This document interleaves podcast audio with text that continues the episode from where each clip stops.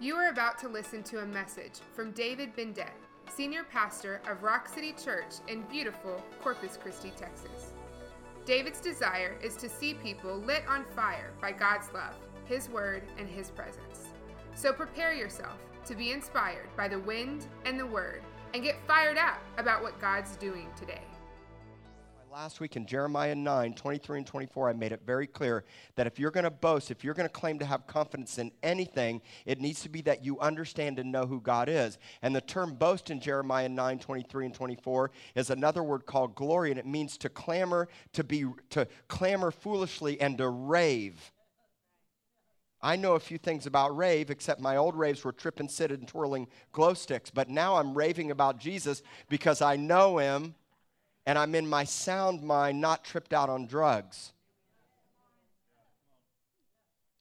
And that if you're going to glory and you're going to boast and you're going to rave, it better not be in your riches and your wisdom and how good you look and your talents and your own abilities, but you rave and you boast and you clamor foolishly in how great God is and that you understand Him. And what you understand is that when your sin was fully manifested in scarlet, He took a red crimson blood, washed it over, He covered and hid your sin, and then the end result was white as snow. So you take scarlet plus red crimson blood, and that equals white as snow in the kingdom. You see, God covers. You know that you can cover sin in people's lives in a way that produces life, because love transforms, not religion. It doesn't even matter ultimately what we say, what I say. If the Spirit of the Lord is behind me, it transforms you. Because when people come into this church, they say, I don't know what it was, Pastor, but man, it was so awesome. I felt so much love. People don't even remember what I always say. I don't even remember what I say every week. People say, man, last week it was so good. Why was it good? I don't know. I don't even remember what you said. Because it's not so much about what's said, it's about what happens, because when your spirit gets awakened, something shifts. And love shifts. Love will transform you. And love can actually hide sin. Say, oh man, that'll rock your religiosity. Hide sin? There can't be any hidden sin. You're not understanding what I'm saying. The first thing people mostly want to think is from a religious standpoint, we got to call sin out. I got to call out people's issues. Jesus didn't do that. When Jesus called His first disciples, He said, the time has come. Your time's over, my time's now. This is a kairos time. This is an appointed time for you. Change the way you think. Drop your nets and follow me. Because when the Spirit came and the anointing came, they knew that He had to be somebody great. They didn't fully know yet who He was, but they knew He was enough to stop what they were doing and follow Him. That's what the Spirit does. That's what the wind and the breath of God does. The best way that I can prove to you God exists is when you get a manifest touch of His presence and something happens and something shifts and you say, I know God was there. Yeah. And God will use all kinds of tactics to do that. All kinds of tactics. Words of knowledge, words of wisdom, prophecy. He knows everything about you. He knows every number of your hair, every hair on your head, He knows. Which blows my mind, because every time I'm in the shower, I got all kinds of hair falling out. I'm thinking, Lord, how did you figure all that hair that came out and you still know? That's how incredible He is to me. I'm fascinated because I understand and I know Jeremiah 9, 23 and 24, that He's full of loving kindness and He's merciful and He exercises, which means He's constantly moving, and it's an action term of He's always doing justice on the face of the earth, and He's full of loving kindness. He's full of it. And you've got to know and understand who God is in these days and these hours. And it's not about religion or traditions of man. It's about the beauty and the wonder and the radiance and the power of who He is and His life and His presence in your life. That's what it really comes down to. and he can take the worst of the worst and forgive, and it doesn't make sense, and some people don't understand that. I've had somebody once told me that there was a church that they were going to that they really liked, and they found out that the pastor had been committed of a very serious crime and had spent a lot of time in prison, and then came out, and now he was on fire, and his church had grown to over 1,000 people, but this guy said, I can't go to that guy's church. I can't forgive what that guy did.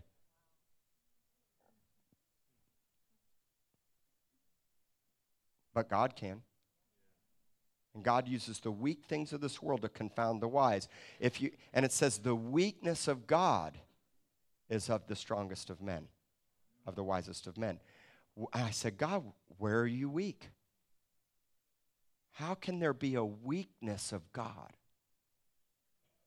Let me help you. The weakness of God is the understanding that God took you and me when I was completely destitute, when I was an outcast, when I had no hope whatsoever, when I was a complete failure. He took me, made me his, and I became the weakness of God, and then he transformed me into his image and likeness. And the Bible says that in our weakness, his strength is made perfect.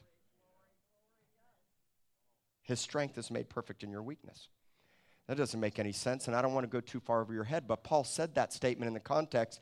He said, because of the abundance of revelations, so that I wouldn't get prideful and haughty and arrogant and cocky and think that I was really good, God put a thorn in my flesh. Now, that'll rock your theology. And if people argue, what could ever have that thorn in his flesh be? It doesn't matter. The point is it was a weakness. And God was reminding him of the frailty of his humanity in the midst of overwhelming supernatural revelations, because God wants you to have revelation. God wants you to understand the mysteries of God. You see, the Bible says that we speak the mysteries of God through Jesus. The hidden mysteries of God that were reserved, we can now know through Jesus Christ. The word mystery is the word mysterion, and it means to get a secret. And the creator of the universe wants to reveal the tapestry of his love and how he choreographed everything from the birds of the sky to the ocean to the stars to all creation. He choreographed it. And you can learn how he choreographed and orchestrated everything by knowing him. But as you begin to get so many revelations and understanding, and as he opens up things to you and you begin to get the secrets from the secret place, which you can only get by spending time with him, by the way. And if you want to know the mysteries, then nothing can replace time spent. Not coming to this church, not going once or twice a week, not reading somebody else's books or somebody else's mystery or revelation. You have got to get a revelation of Jesus Christ first for yourself. And when you invest time and you spend time with him, he honors that. And in turn, you begin to gain understanding. But we're all still prone to weakness. And we're all still prone to shortcomings and short-sightedness. No one is perfect in the sense of without sin, but we can all be perfect in the context of love. Because he said, be perfect as your Father in heaven is perfect. That means to have teleos vision of the Father and how he loves, and to demonstrate that love here on earth. But you can't know it until you get it for yourself. And when you get rocked by God's love personally, it changes everything.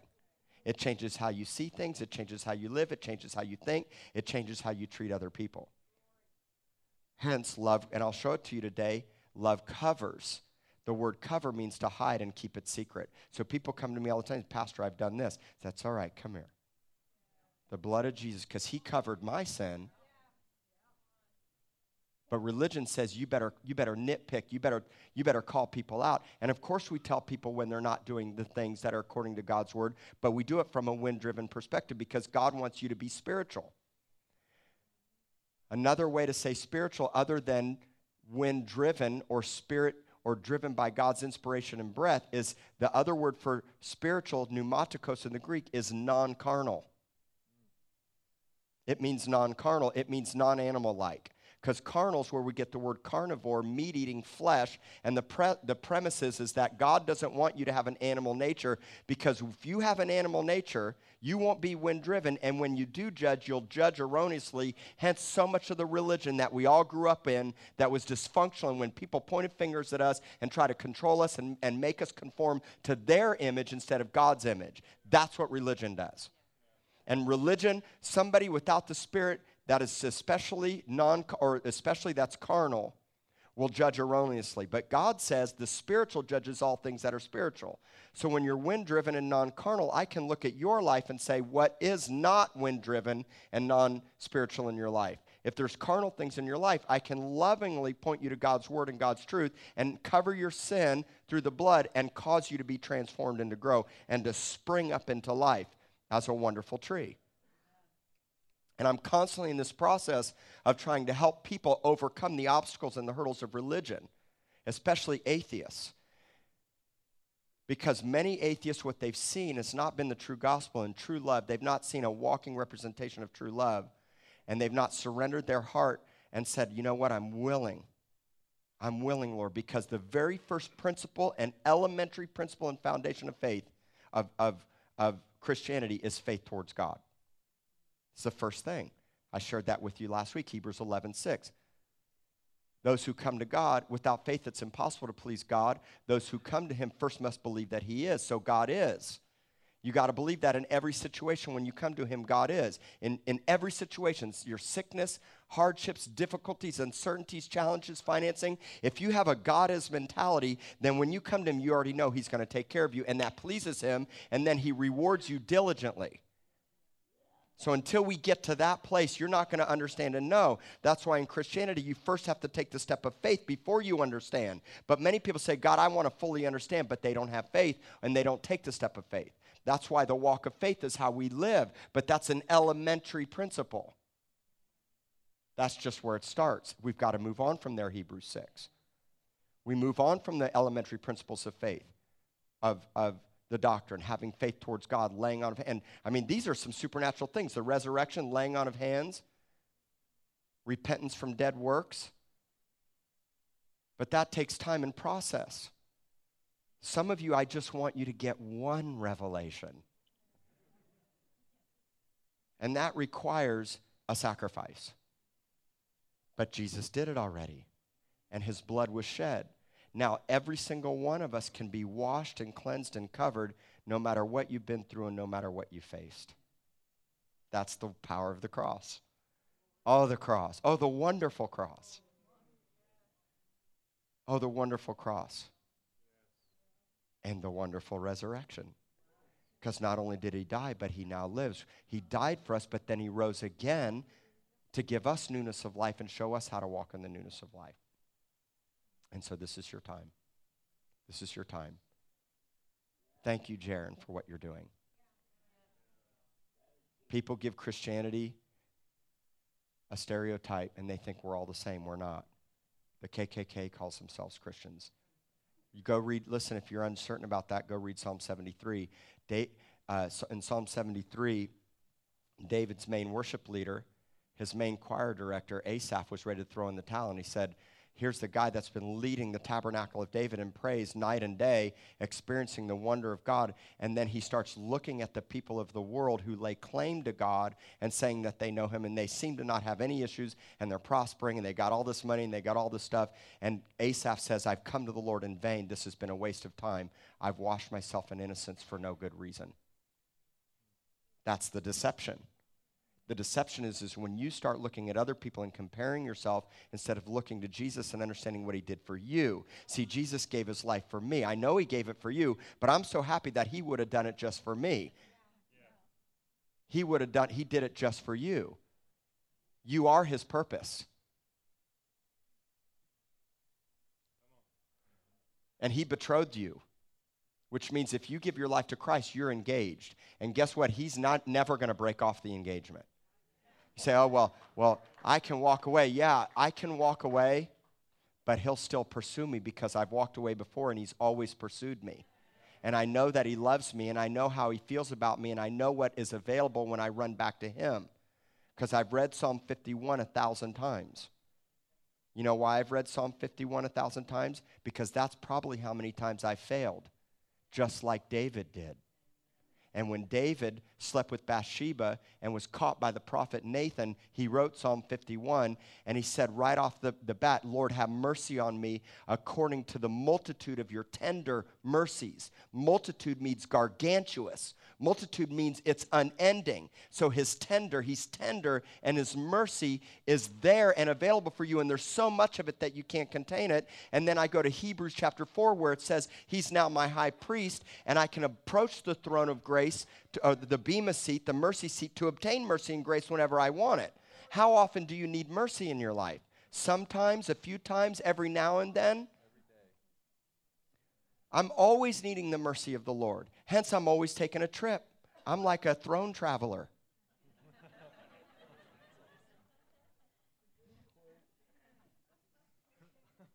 Because he says, approach the throne whenever you have need.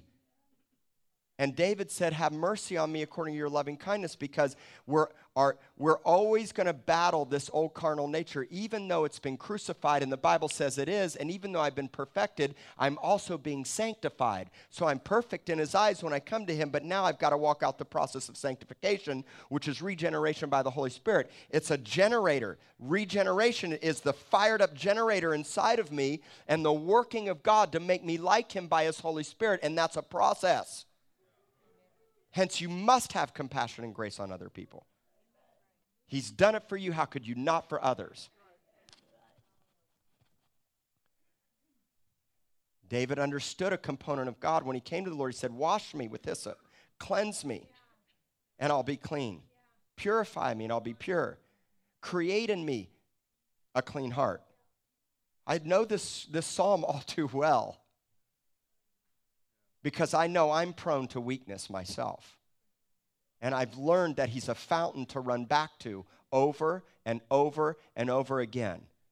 But if you were raised in dysfunction and you try to view the Heavenly Father the way some of you were raised with your earthly father, or pastors or ministers that try to get you to conform and use you and abuse you and wanted you to have uniformity instead of unity by the Spirit, which unfortunately so many churches are like that, if that's happened to you, God has something better for you, and you don't throw the baby out with the bathwater like so many people do, because there's people not here today, and many of us stopped going to church because of the dysfunction that we saw.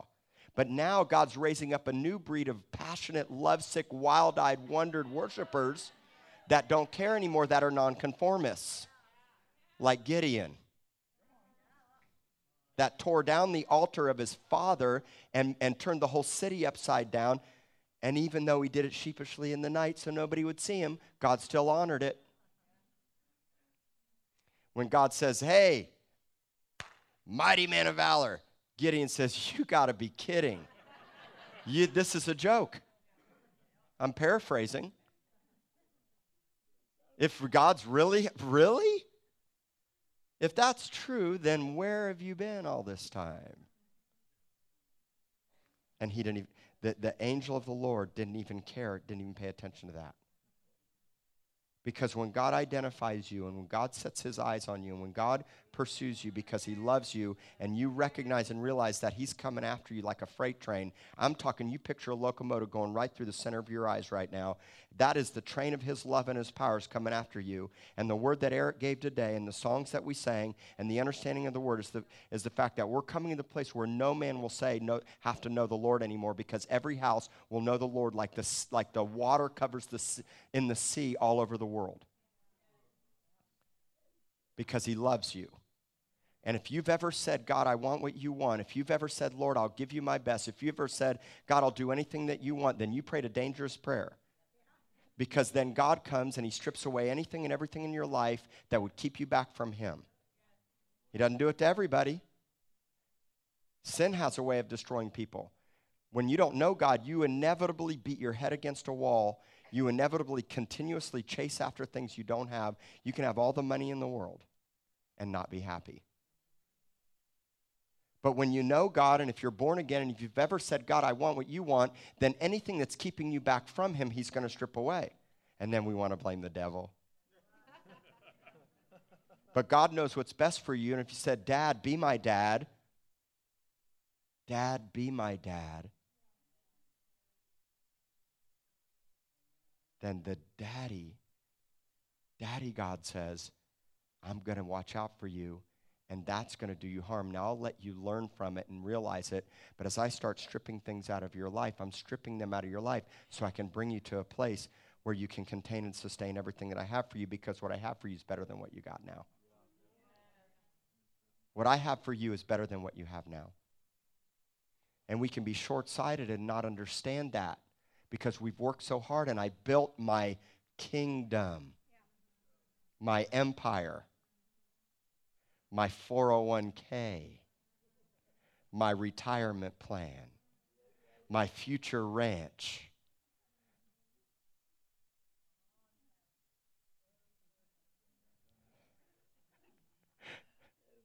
If you say to yourself, I just want to make $1 million and really be wealthy so I can give it back to the kingdom, you've fallen into the deception already. In the name of God. Oh, but my intentions are right. No, they're not. Because if ever your first focus is, I'm going to make a lot of money so I can give it back to the kingdom, of course we would want to do that. But our first focus has to be on the lordship of Christ, and then he determines whether it would be good for me to have it or not. Because if I get something prematurely that I can't sustain or contain, it'll kill me and it'll thwart a process that God wants to do. But you don't understand that right now, because we think if you just won the lottery, you know you would be a good steward. But no, you really don't know. Stop buying the lottery ticket.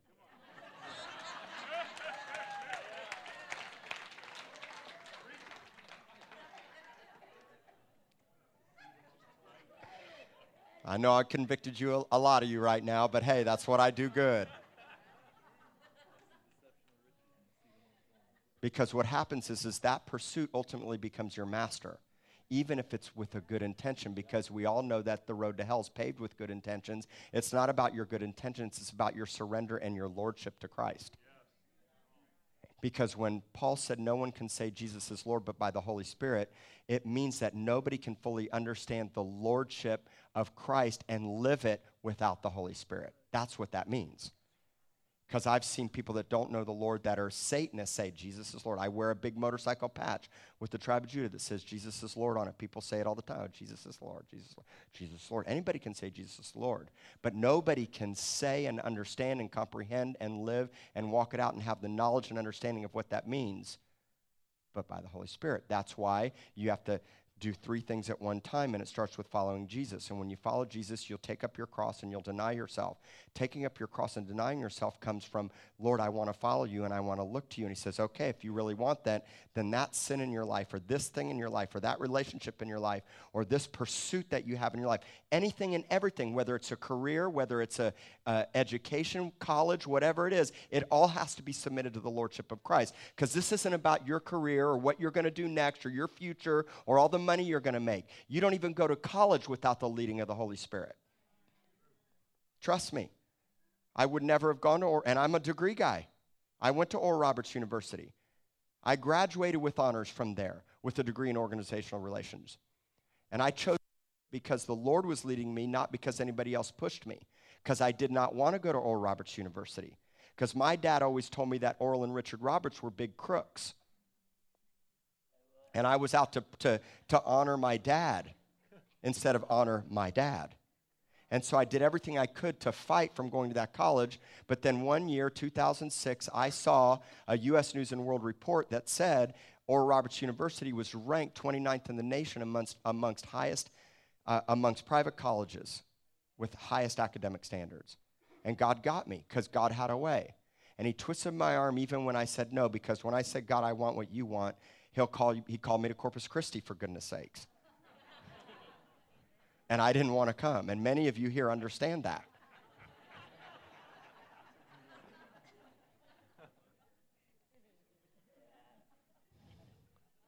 When you say Jesus is Lord, it means he's Lord and all. He's not just your Lord, your Savior. Many people want a Savior that rescues you. See, Savior, soteria, salvation, Savior, deliverance. He sets you free. God, rescue me, but it's way more than that. That's just the first step, because I'm going to rescue you to make you. I'm going to cut you to create you. See, if you look up in Psalm 51 when David said, create in me a clean heart, if you look up the word create, the very first definition of create means to cut down. Go look it up. I already know this. That's the first definition. I'll tell you the definition in sequence. It goes like this. Choose me, cut me, make me, create me, send me, then choose me, cut me, make me, create me, send me. It's a cyclical pattern. It's called replenish. So it's a circle of creation.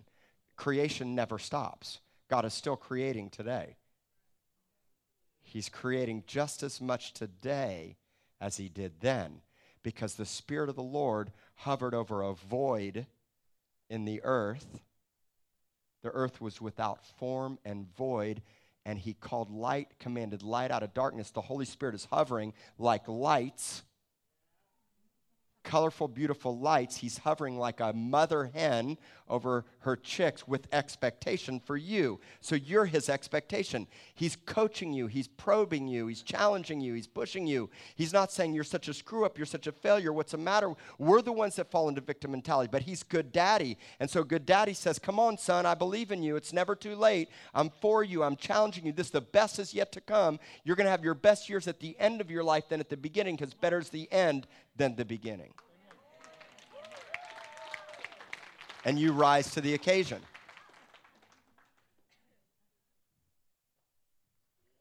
The enemy's always working to keep you oppressed and to keep you down.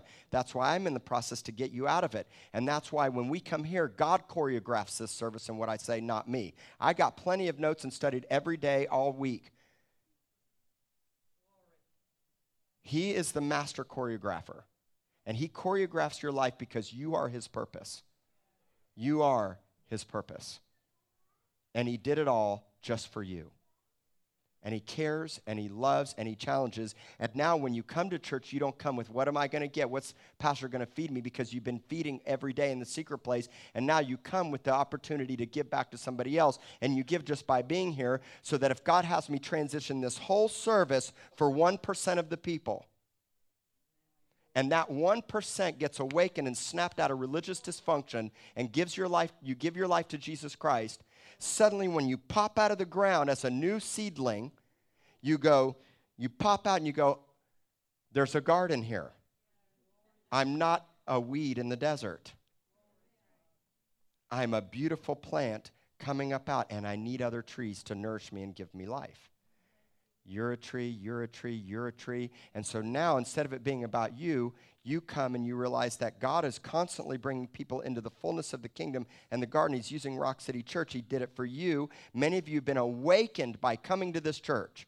And if you get awakened, then you understand you have a responsibility to give it back. And when we come here for a much greater purpose than just feed me my little meal on Sunday morning. Because it's the Spirit that you need. And the Spirit transforms, and the Spirit gives life, and the Spirit teaches, and the Spirit writes you into a living epistle, not the letter of ink. Ink can't write you. Wind writes you. And you say, well, pastor, come on. Give me the word. Give me the letter of the word. I will give you the word and lots of it. And the Holy Spirit will write on your heart if you'll let him. And when the Holy Spirit writes on you, you don't even know. Just, I don't even know what happened. I got saved. I don't even remember answering an altar call. I'm just loving Jesus now. And he's my Lord. Because if Jesus is Lord, then he is Lord. What a deep saying that is, right? Now, I don't watch too many of the end-time prepper shows, but I get a kick out of these end-time prepper shows. I really do get a kick out of them. And I do realize that we have to have some preparation. I do realize that. You know how I realized that? When the electricity went out a few months ago, and our food was spoiling, and my wife was miserable, and we didn't have any electricity or noise to sleep at night, and the house was really cold because it got cold that night, and all these crazy things started happening. And I was like, man, I really wish I would have gotten a plug into my electrical panel to use my generator, so that I could at least have some lights and at least keep my fridge on, because I have a generator. Now, I'm not telling all of you to make a run on generators today, nor am I telling you guys to go get your electrical panel hooked up to plug it in, but it's not a bad idea because Corpus is prone to storms and the power going out. And so I'm thinking, man, I got to be prepared for that because it could happen again. Remember last year when the water got contaminated with Ebola? E. coli. Ebola. That's how much I know. Shoot. Ebola, E. coli. I mean, you see how much I paid attention? I mean, I can assure you that on the end-time prepper scale, if there was an end-time prepper scale, according to the world, I'd be like negative 100. But when E. coli got into the water here in the Bluff, it affected my business. We were all under a water boil. The whole city was, and it wasn't very fun. And there was a run on bottled water at HEB, and remember that? I mean, everybody was running to buy bottled water, and I thought, man, I really need to have some bottled water. And I realized that these things can happen, but it's not fear-driven. It's an understanding that it can happen. And like I said, I'm probably not really a very good end-time prepper in the case of the world, and I do think there's some things that we should be smart on. We should have some money tucked away in savings that we could get to quickly. We should do some things in case the power or the electricity goes out. You know, we understand those things, and some people take it a little further than others, and some people have a real passion for that. And I'm telling you again, I'm probably not very good on that scale, but according to the spiritual end-time prepper scale, I think I'm doing really good. I mean, if there was a spiritual end-time prepper scale, according to the Bible, I think that I'm doing pretty good, because what my Bible shows me is that we prep this way. 1 Corinthians chapter 4, verse 7 says that the end of all things is at hand. Now, the word end in the Greek is the word telos, and it's very similar to the word teleos, which means perfect. The word end, telos, or the finality, or the target with which we've been aiming at. That's what the word telos means. It's where we get the word telescope, okay? The thing that we've been looking at this entire time and believing for and looking towards is at hand. The end, the finality that I've been aiming at. And again, the word telos is tied into the word telescope, and teleos is the word perfect, which means God wants you to have telos, which means perfect aim. Because if any of you shoot guns at all, rifles, if you have a scope on that rifle that's not dialed in with perfect aim, you're going to miss the mark every time. So God wants you to be like a telescope with perfect aim, seeing where you're going, having a vision towards where you're running, looking at the Lord the entire time with your scope perfectly dialed in. And you know how my scope gets perfect is through love. Because the one time see, Jesus was perfected. That's teleos. He was made perfect. He's perfect love, right? God is love. Follow me. I may go over some of your head. Just follow me. I'm going to serve you some meat this morning, okay? The context of the scripture that says, be perfect as your Father in heaven perfect, is all in the setting of love. He's saying, you can love like I love. You can do it. Be perfect as your Father in heaven's perfect. I'm learning how to do that. This has nothing to do with religion, has nothing to do with you better stop your sin. This has nothing to do with that. Of course, God wants to transform us, but what transforms you? His love does. And so when I understand His perfect love for myself, now I can have telescopic vision for you. Now I'm looking at a mark, and I'm proclaiming that you will become like Him as I show it to you, because I see you through His eyes. He's got a perfect scope, and He's got His sight set on you.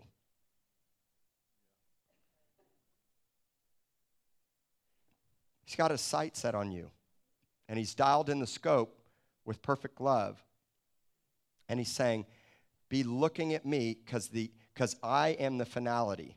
The end of all things is at hand, okay? The word at hand in the Greek, if you study it out, means it's approaching and coming near. I said, God, is the end right now? He said, no, the end's not now, but you're experiencing components of the end. and you're seeing the signs around you, Matthew 24. You're seeing the earthquakes and the wars and the rumors of wars and all the crazy things happening, but none of that is my focus. I'm not overly focused and concerned on ISIS and the presidency and all these other things, because if I'm not careful, I'll get distracted by that. I have to have perfect telescopic vision of what God wants to do in me right now, because if the end of all things is at hand, it means he's got something really big for you to do. And it means that he wants your vision to be perfect and the sight of your scope to be dialed in so you can see him clearly and know what it is that he's saying and he's doing. This is end time preparation. It's approaching and it's coming fast. It's approaching and it's coming fast. Let's pull that scripture up. 1 Corinthians 4:7 says, therefore be serious and watchful in your prayers. So if the end of all things is at hand, it means to be serious and watchful or sober-minded. The term sober, 1 Peter 4:7. The term sober means sound mind. God has not given you a spirit of fear, but of a sound mind. It means that I'm always diligent about everything that I do. It means no matter what I do and where I go, I'm purposeful in it, okay? So he wants you. The end's at hand. Here's your preparation orders. Be serious or sober-minded and watchful in your prayers. It means I'm always looking, I'm always expectant, I'm always believing, I'm always hoping, my eyes are wide open, and I'm watchful in the midst of my prayers. Now, these are all awesome things, but I just got to get some of you to pray. If I can just get some of you to start praying. It's one thing to understand what it means to have a sound mind and to be sober-minded in everything that you do and to be non-carnal and spirit-led and have mysteries and revelations. Those are all things you grow into maturity. But for some of you, I can't even get you into the secret place to start praying communion because you have a warped understanding of prayer. You don't know how to pray.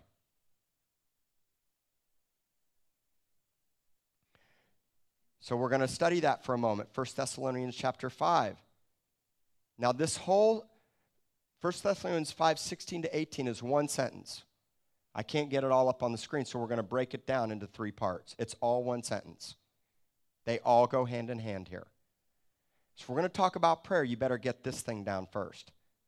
So the word rejoice in the Greek means to be cheerful at all times. Now, if you're an introvert, you're going to really like this definition, because it also means to be calmly happy and well off. Because when I say be cheerful at all times, some of you may have just thought, oh gosh, that means I gotta be wild and loud and overly extravagant and boisterous. No, that's not what that means though, because that's a personality thing for me. The point is that no matter what you face, you're happy inside at all times. This word rejoice is similar to it's spelled in the Greek C-H-A-I-R-O, kairo, but it's different than the word kairo, which is an appointed time. This word kairo means to be happy and to be well off at all times. And so God wants you to first have confidence and boldness in who he is and to have his inner peace and his strength and to have cheer and to know that it's going to be well for you. Because God is. That's faith. So I first teach you to have faith in God and to know that he loves you and that you can come to him in the time of need, and he wants you to not worry or fret or be afraid or let the circumstances of this world hold you back and hold you down. He wants to snap you out of victim mentality and make you an overcomer. But that starts with first having joy and being happy on the inside, rejoicing always. How often are you supposed to rejoice? All the time. So then that leads to verse 17, which says, pray without ceasing. Now this, there's a lot of different words for prayer. This, and there's a lot of different ways to pray, but this word for pray is the word proskumai in the Greek. And what this word means, it means to pray always with a worshipful attitude. This is different than petitioning God, which is a different word for prayer. If you look at the Lord's Prayer, it starts out first with, our Father who art in heaven, hallowed be your name. So when Jesus taught the disciples to pray, it all starts with an attitude of worship and, Lord, I love you. And so you can constantly keep that scripture up. How do you pray without ceasing? Some of you think in a compartmentalized way, like I have to dedicate every other minute, every spare minute that I have, my lunch hour, everything into going into my closet and always talking to God. See, prayer is two-way communication. I've learned to do more listening than I do talking. I sit with the Lord in an attitude of worship and I commune with him. And I have that attitude of worship in my heart continuously. So I pray, I proskumai, with a worshipful attitude. You know, I have Sirius XM in all my cars. I don't even know why anymore. I'm coming to the spot where I need to just cancel the subscription because we don't listen to it anymore. And instead, I've switched over to Pandora or Apple Music or even YouTube Music, and I'm listening to Christian rap, Christian reggae, Christian rock, and all these things. And I used to do that a lot when I first gave my life to the Lord, but slowly I start, and I like some classic rock, and I listen to some secular music. I like jazz. I like those other things as well, but I'm constantly finding myself listening more to Bethel music and worship music because I'm feeding myself. I'm to the spot where I want to nourish myself with a renewed mind constantly all the time. It doesn't mean that the other thing's bad. It just means that I want more. So instead of the voice, I now am bored with it, and I want to spend time reading my Bible or talking with my wife and having family time. Doesn't mean that the voice is bad or a TV show that you like. The point is I get so fascinated and I'm so captured by the heart of God that I want him more than anything else. And I can't make that happen in you. I can't teach you that. I can't pound it into you. But instead, I can tell you how awesome it is and how wonderful it is. And I can spur you on to more and to tell you that God will cover you and he loves you and I cover you because the presence of God is here. And guess what? There's a lot of sinners here too. And so the Lord shows up and his presence is awesome. And he's hovering and he's dancing over this congregation in the midst of people that have sin patterns and darkness and animal nature in your life, because that's what the Lord does, is he constantly hovers over you, calling your light out of that darkness in love and tenderness and patience in mercy. His mercy's gargantuous. So you can pray without ceasing. Without ceasing is not just such a simple term. It means that I'm not omitting anything and I'm uninterrupted. I'm not hiding anything from God because he already knows. I'm coming to God just as I am. This is what without ceasing means, because what will cause you to stop? See, without ceasing is the opposite of unintermittent. You know what intermittent means? Intermittent means every now and then. A little here, a little there. I pray a little bit. I do a little bit. That's not how God wants you to pray. He wants you to pray unintermittently. It means constant communion. It means uninterrupted. And that's why when you get to a place where you say, I really want to be Spirit-led in all I do, anything that's interrupting you has to go. And that's why I'm constantly convicted about, because I like to work out. I want to be holistic in every area of my life. But I can't tell you how many times I'm going to the gym and God stops me and says, no, you're going to talk to me now. And some of you, you're never going to give up your gym time, because God will give you another time. And anything that's an idol in your life, he'll remove. If you want him to. So without ceasing means I'm not hiding anything and it's permanent. Everybody say permanent. Just praying without ceasing.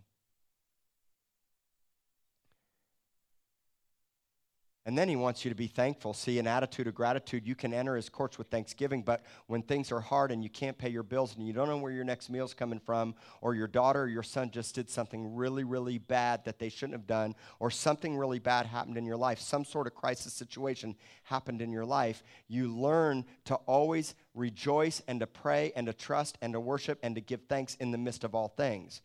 But the key to this part of the scripture is the first word, in. Not for. Yes, God is sovereign, but he doesn't create the horrible things that we see around us. I'm never giving thanks when a car accident happens. for that car accident. I'm never giving thanks for losing a job. I'm never giving thanks for when a crisis happens to a family member, or sickness or illness happens. But the key is the word in. Let's pull that scripture back up. In is the key. That in the midst of all things, I have a thankful heart. Look at the scripture. How often? In everything. How often do you rejoice? Always. So everything means everything. That means I have an attitude of gratitude. And here's the thing. How many of you want to know the will of God? Then I just gave you your answer. Because this is God's will. And you want to be an end-time prepper? I want to be a spiritual end-time prepper. I want to rejoice always. I want to pray without ceasing. I want to give thanks in the midst of all situations. I want to be watchful, and I want to be sober. See, the word sober also means to be discreet. It means that I'm paying attention to what I do, when I do it, and who I do it around, and how I live my life, because there's a cloud of witnesses always watching and surrounding us. So you want to know the will of God? The word will in the Greek, I love breaking down the Greek because it gives me it opens up caverns and treasures of understanding. I'm not trying to overwhelm you, and that's why I'm not giving you all the Greek words, because we won't remember them. I remember some, but not all of them, unless I can correlate them together. There's a lot of words. I mean, my mom's Greek. She could break them all down better than I can. I'm half Greek, but unfortunately, I didn't learn it when I was a child. So God says, that's okay. I'm going to teach it to you again. I may not speak the language fully, but I'm going to know a lot about the language, because this is how the Bible was written. So knowing it in the Greek is really good, because one Greek word has a plethora of understanding. For example, the will of God. If I ask most people, tell me what the will of God means. Man, can you imagine the answers? So I'll just give you the answer of what it means in the Greek. It means the determination, the purpose, the decree, his good pleasure, and what he's inclining you to do.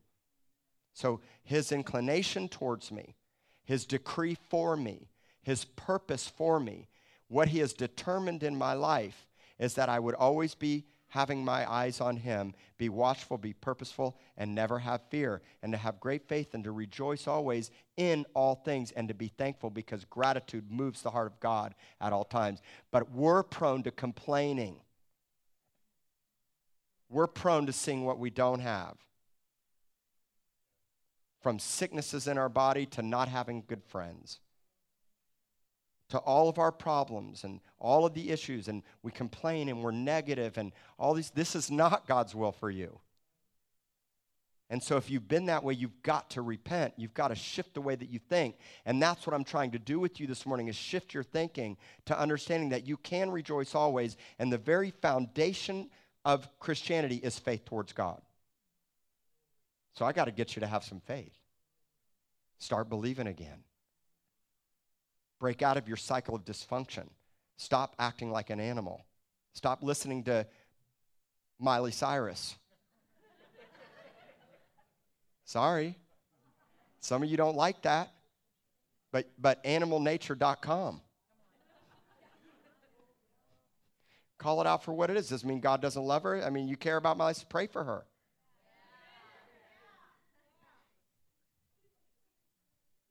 Stop partaking in her animal nature. Then Paul goes on to say in verse 19, don't quench the spirit. I like this word quench, because it's directly correlated to putting a fire out. If you actually look up the word quench, it means to be a fire extinguisher.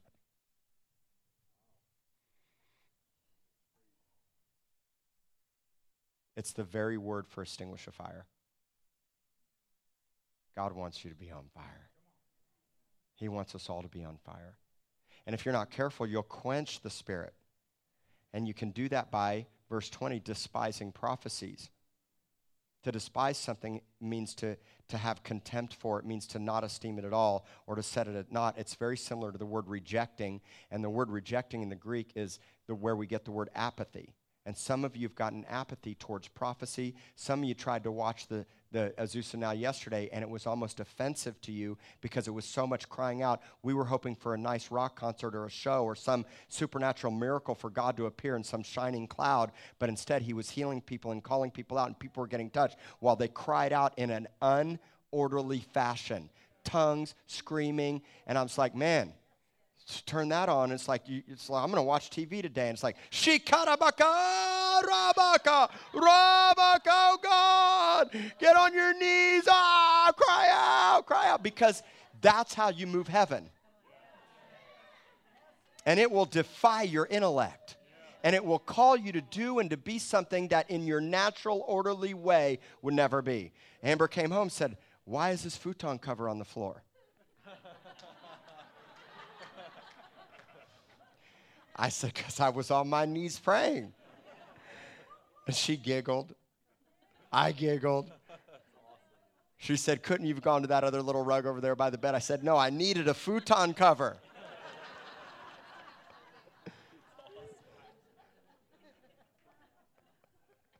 You never knew what was going to happen. You can't be apathetic. If you're going to judge, you only judge by the Spirit and you're wind-driven. Otherwise, stop being critical. Stop being a despiser. People don't come to churches like this because they're critical and they're apathetic. I loved when our sound guy came to do the lights. He goes, man, I was so blown away. I didn't see any snakes.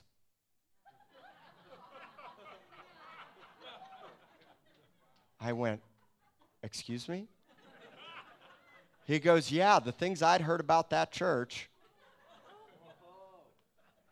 When you start moving in the Spirit and praying in tongues and casting out demons and do what Jesus did, you will get a reputation.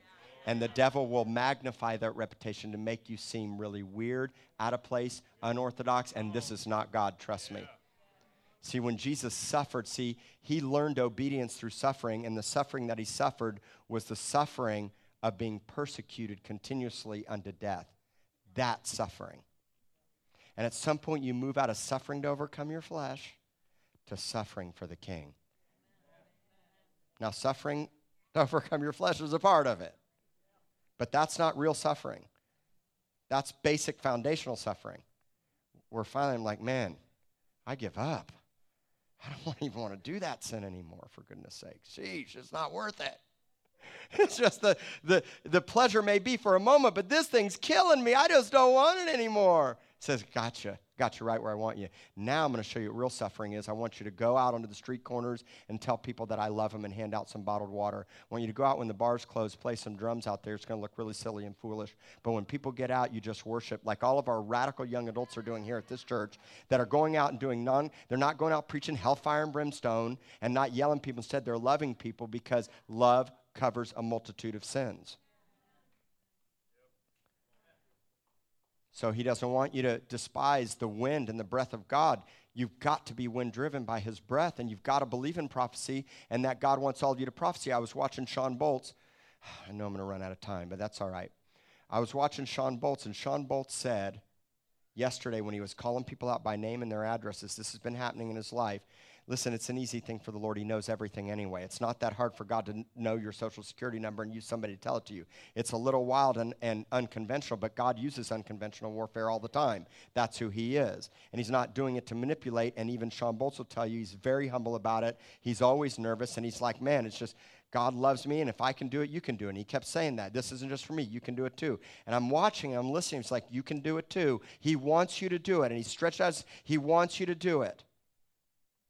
But I'm not going to just walk in here and try to pretend and come up with names and numbers. I am going to start practicing it because God uses prophecy. And I can prophesy right now. I can speak over any one of you.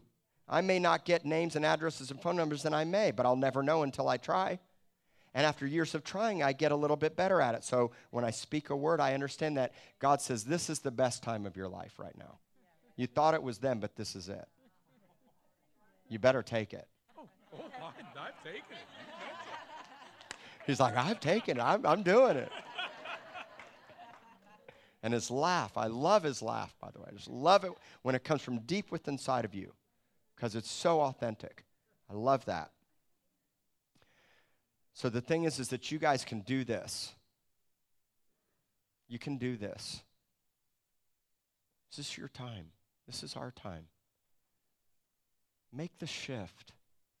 Make the shift today. Believe again. Love again. Have the worship team come up.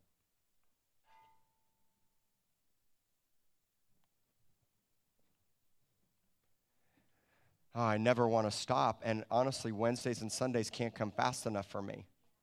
Let's keep the lights up for a minute. Before we go today, I want to pray for you. And some of you have been walking in a lot of shame. Some of you are like, man, you came and visited today, and you just, I know. Sheesh. I appreciate that, really. Though you looked like bucket cheerleaders back there, like... You guys should get a little cheerleading move back there for me. You know, sometimes I just move right into what God's saying, and, you know, I intentionally will not receive an offering at that time. Look, some of you really got touched today, and this word was for you. And I'll keep developing this as the Lord leads each week, and we'll let him choreograph this service in our life. And if God says, go for it, and I've captured your heart, I don't want to stop to just receive an offering. But we stop to receive offerings because, one, it's a part of our worship. And some of you come expectant to give. And some of you need to be challenged to trust the Lord more and give, because everything you have comes from him. So before we pray for you, I want to take a moment to receive an offering. We're a nonprofit organization, and we're able to do what we do because people give. So I want to ask you guys to give. And what we're going to do is we're going to receive an offering. And then we're going to pray for you.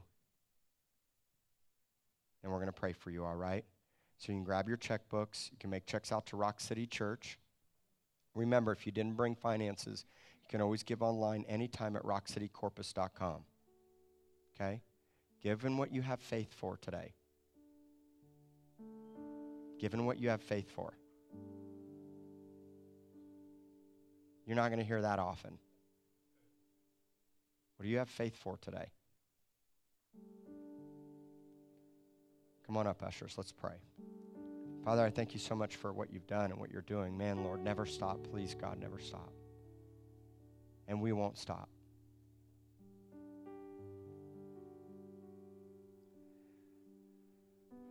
Use us more than ever before and give us the ability to do what you want us to do. I bless all of you mightily. In Jesus' name, amen. Let's pass the buckets. Just stay seated for a moment.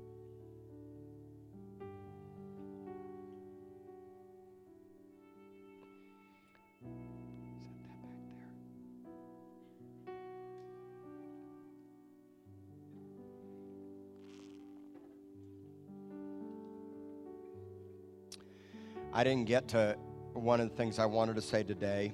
That's okay. God willing, I'll share it with you next week. Paul's talking about, actually, I'm sorry, it's the writer of Hebrews. We don't fully know that that's Paul, but the writer of Hebrews said that Jesus is our high priest, that he learned obedience through suffering, and now he works out our salvation perfectly to those who obey. I'll just touch on it briefly. The word obey, many of you have heard about obedience, and I've been to churches where everything's about obey, obey, obey. If you don't have faith to God, if you don't have faith, how can you obey? Abraham had faith first, then obedience. You have to have them both, but first faith. The word obey means to hearken diligently to what the Lord is saying. Which means in order to hearken, you have to hear. Hence, let those who have ears to hear, hear. And then the writer of Hebrews goes on to say that Jesus was chosen in the order of Melchizedek. If you look up the name Melchizedek, see, Melchizedek was, I guess you could say Melchizedek was like Jesus' spiritual father. Really, because Jesus was the successor. In the order of means Jesus succeeded. He was in the line of Melchizedek, who was the king of Salem, which is now Jerusalem, which is the city of peace. Salem is Shalom in Hebrew, which is peace. Isn't this fun stuff? I just love this. Man, I love this. Melchizedek, you guys ready for an awesome revelation? You know what the name Melchizedek means? It means It means patriarch of fire. Go look it up. Hence, God is a consuming fire. And it's the fire of his love. And he goes on to say, the writer of Hebrews says, I have so much more to tell you about the high priest and the lineage of Christ, but I can't because you're dull of hearing. Don't be that guy. Just tell him, Lord, open my ears. Say that right now, Lord, open my ears. So there's mysteries and revelations and vastness of his greatness that you won't get if you're dull of hearing. So you say, Lord, I don't want to be dull of hearing.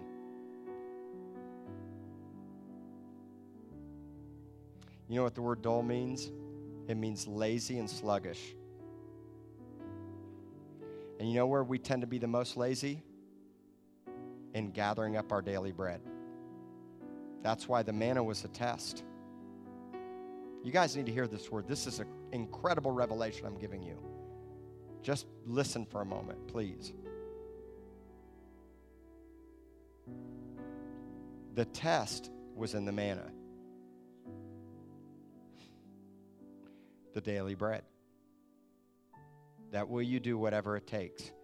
I'll get you the most, I will see the most on fire, city-changing, nation-changing church. You will be lit up when you spend time with him because he's there waiting. This morning when I got up for the sunrise, I went and sat by the water and I turned my ignition off and started crying because it was like, man, I stepped right in with him because he was waiting. Many times I've stopped my car by the water and he said, I've been waiting. It doesn't mean he's not with me all the other times, but it means that this one time of gathering my daily bread is so special and he loves it so much that he sets aside time and reserves it just for you. Jesus is in the order of Melchizedek. Break the dull hearing. Do not be sluggish and lazy. Stop being lazy. You have no excuse to be lazy. There's no such thing as lazy Christianity. And dull, sluggish, and lazy leads to stupidity. If you look up the word stupid, it's the word dull. There's no stupidity in the kingdom, people. Just process for a moment. Just gave you a big chunk of food right there. All right, now close your eyes for a moment. There's nothing but the blood. Every crimson area, though your sins be as scarlet, every scarlet area, he turns into perfect white snow.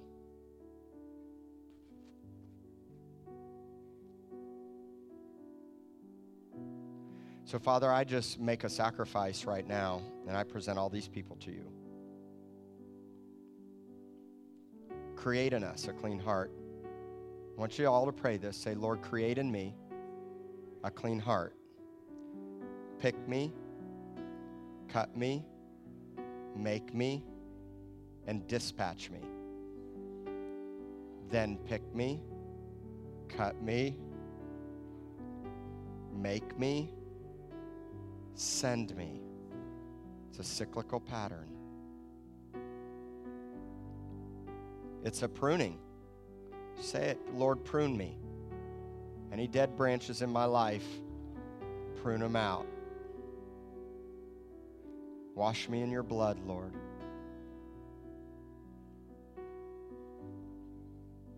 Let's just sing that chorus and then we'll go home.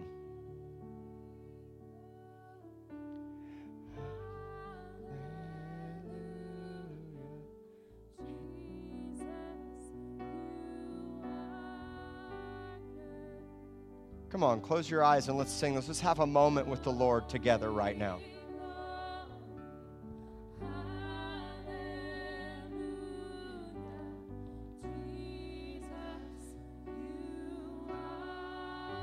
He's watering your heart from heaven right now.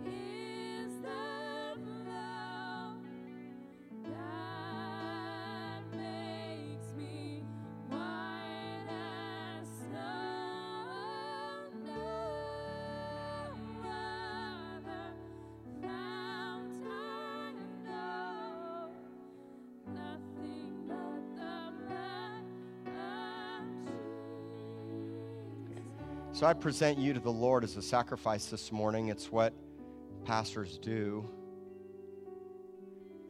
And I present my own self, and we make a sacrifice right here. You are that sacrifice. So we present our bodies a living sacrifice to the Lord, Romans 12:1, and we make a decision to not be conformed to the patterns of this world, but to be transformed by the renewing of your mind. And I speak mind renewal, not brainwashing, mind renewal over you.